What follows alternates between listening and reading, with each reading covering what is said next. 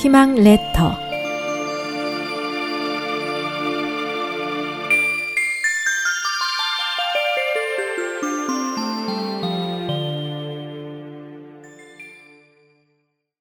수락 석출 누구나 세상을 살아가는 동안 오해를 받거나 누명을 쓰는 등 이런저런 억울함에 처할 때가 있다. 그럴 땐 오해를 풀기 위해 누명을 벗기 위해 애쓰는 것보다 잠시 침묵하는 것이 좋을 수 있다. 억울함이 깃든 마음으로 무언가를 하다 보면 서로가 더 깊은 상처를 받을 수 있기 때문이다.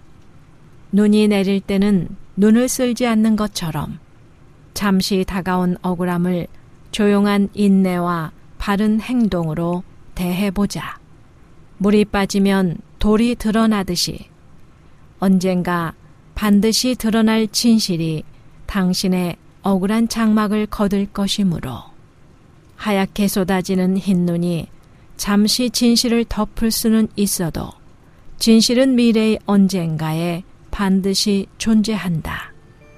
억울함에 대한 당신의 침묵은 당신의 격을 한층 높일 것이다.